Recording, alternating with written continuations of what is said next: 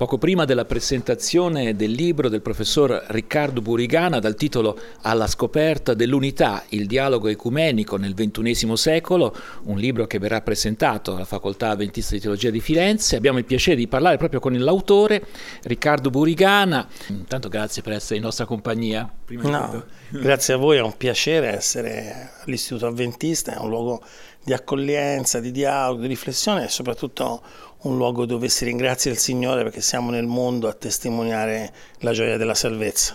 Allora, lei è un esperto di ecumenismo. Segno ecumenismo dal 2016 alla Facoltà Teologica dell'Italia Centrale di Firenze, lo insegno agli studenti che si preparano al sacerdozio o al ministero nel corso istituzionale al quarto anno perché è eh, stato pensato dalla facoltà un momento formativo nel quale offrire a tutti delle conoscenze su quella che è la posizione della Chiesa cattolica riguardo all'ecumenismo. Qual è la sua esperienza con i sacerdoti o futuri sacerdoti? Sì, in questo anno che si celebra il sessantesimo anniversario della promulgazione del decreto Unitatis Rete Integratio, ancora di più emerge il fatto che quando ci si confronta con i sacerdoti, i diaconi, i catechisti, ma anche semplicemente nella propria comunità locale, sembra che l'ecumenismo sia qualcosa di marginale, qualcosa che si possa attivare in un periodo dell'anno e solo di fronte a un problema, mentre invece i padri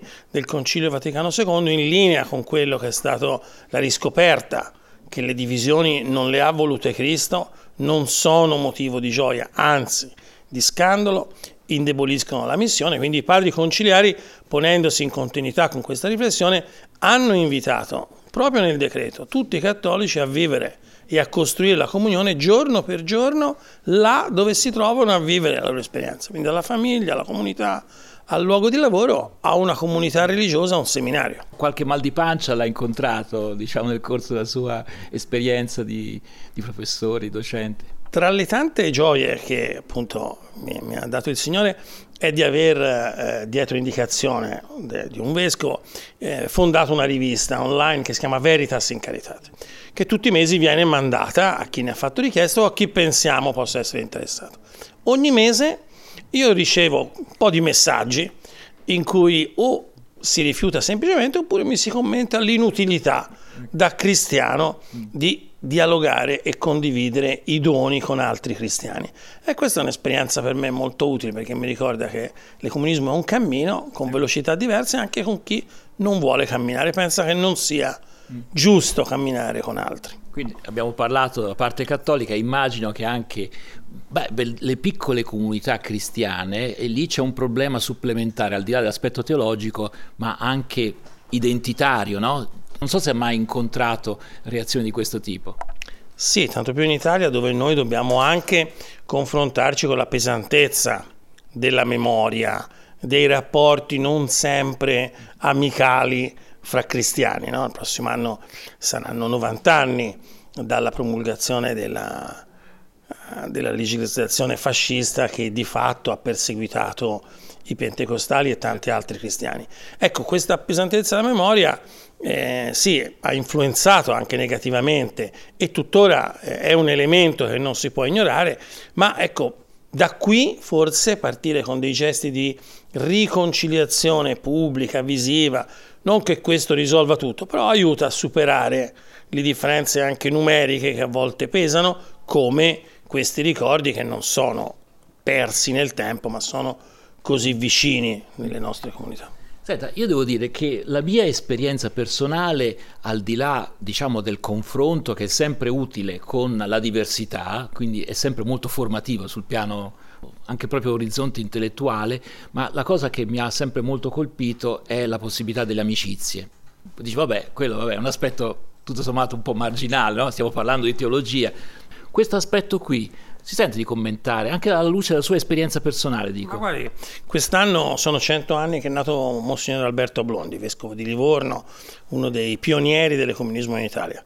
Quando abbiamo ricordato i suoi 80 anni e lui era ancora su questa terra, abbiamo fatto una raccolta di grazie, non erano studi, che era appunto dall'amicizia al dialogo.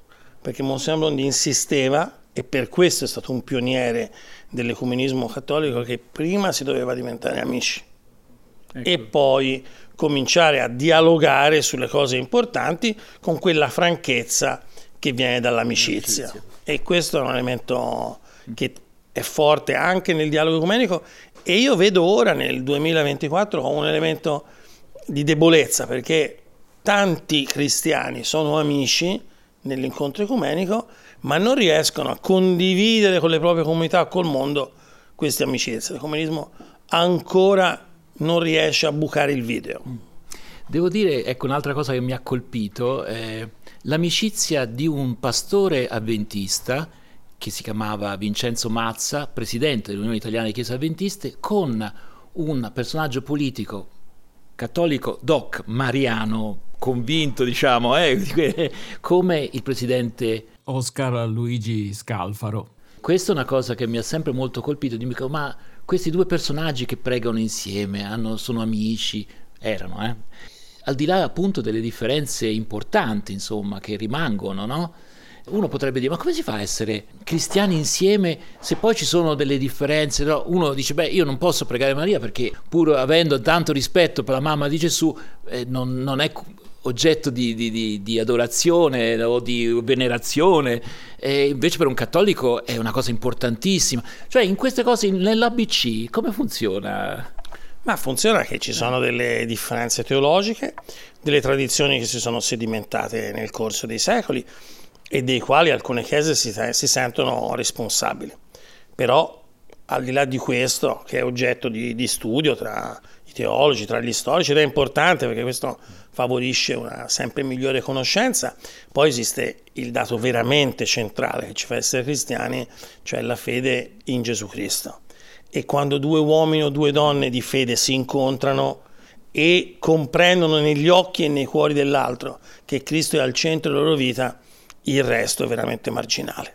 Senta, eh, una cosa però, eh, nel nostro tempo noi viviamo una situazione complicata anche da motivazioni di carattere politico. Eh, ora io sto pensando agli ortodossi che sono nella loro gerarchia, almeno, impegnati nel sostegno anche politico di Putin, della guerra, oppure per quanto riguarda il Medio Oriente, eh, tutte le difficoltà nel dialogo, anche questo è importantissimo, fra ebrei e cristiani. Ne vediamo fuori. Da... Sì, aggiungerei anche i tanti cristiani nel mondo che pensano che la pena di morte sia giusta, cristianamente fondata, Quindi anche tra di eleme- noi, eh. un elemento d'ordine, no? che, oppure quelli che ancora eh, anni fa pensavano che con le bombe si esportasse la democrazia o si risolvessero i problemi. Questo eh, in questi ultimi anni diceva bene, eh, la guerra dell'Ucraina, quello che è successo in Medio Oriente, io aggiungo anche la situazione di tanti paesi dell'Africa, dal, dal sud, dal Sud Sudan alla Nigeria. Eh, sembra dirci che l'ecumenismo è in crisi, qualcuno si è spinto a dire è morto. Io invece credo che quando i cristiani si trovano davanti a queste infedeltà, con un'esperienza di dialogo di un secolo, fanno un passo in avanti, che è l'accoglienza, e urlare per quanto possono che tutto questo, cioè utilizzare la violenza per cambiare il mondo, non può appartenere al cristianesimo. Forse è un tempo di semina, dove accoglieranno i nostri figli, i nostri nipoti, che qualcuno nel XX secolo, a differenza del passato dove invece si correva a giustificare tutti, nel XX secolo e nel XXI secolo ci sono state anche tante voci che hanno detto no, questo non appartiene al cristianesimo, benedire le armi. Molto importante quello che lei ci sta dicendo. Senta, forse un'ultima battuta perché siamo un po' in conclusione, fra poco inizierà la sua presentazione del libro. Ecco, però lo ricordiamo anche noi alla scoperta dell'unità, il dialogo ecumenico nel ventunesimo secolo. Un sogno nascosto nel cassetto? Sogno nascosto nel cassetto è di vedere Gerusalemme una città di pace, come è stato nella, nella mente di Dio quando ha detto a Davide di costruirla, così ci racconta l'Antico Testamento e come tanti anche in questi giorni la pensano, una città dove le religioni si incontrano per dialogare e non per pianificare vendette o guerre. Grazie davvero.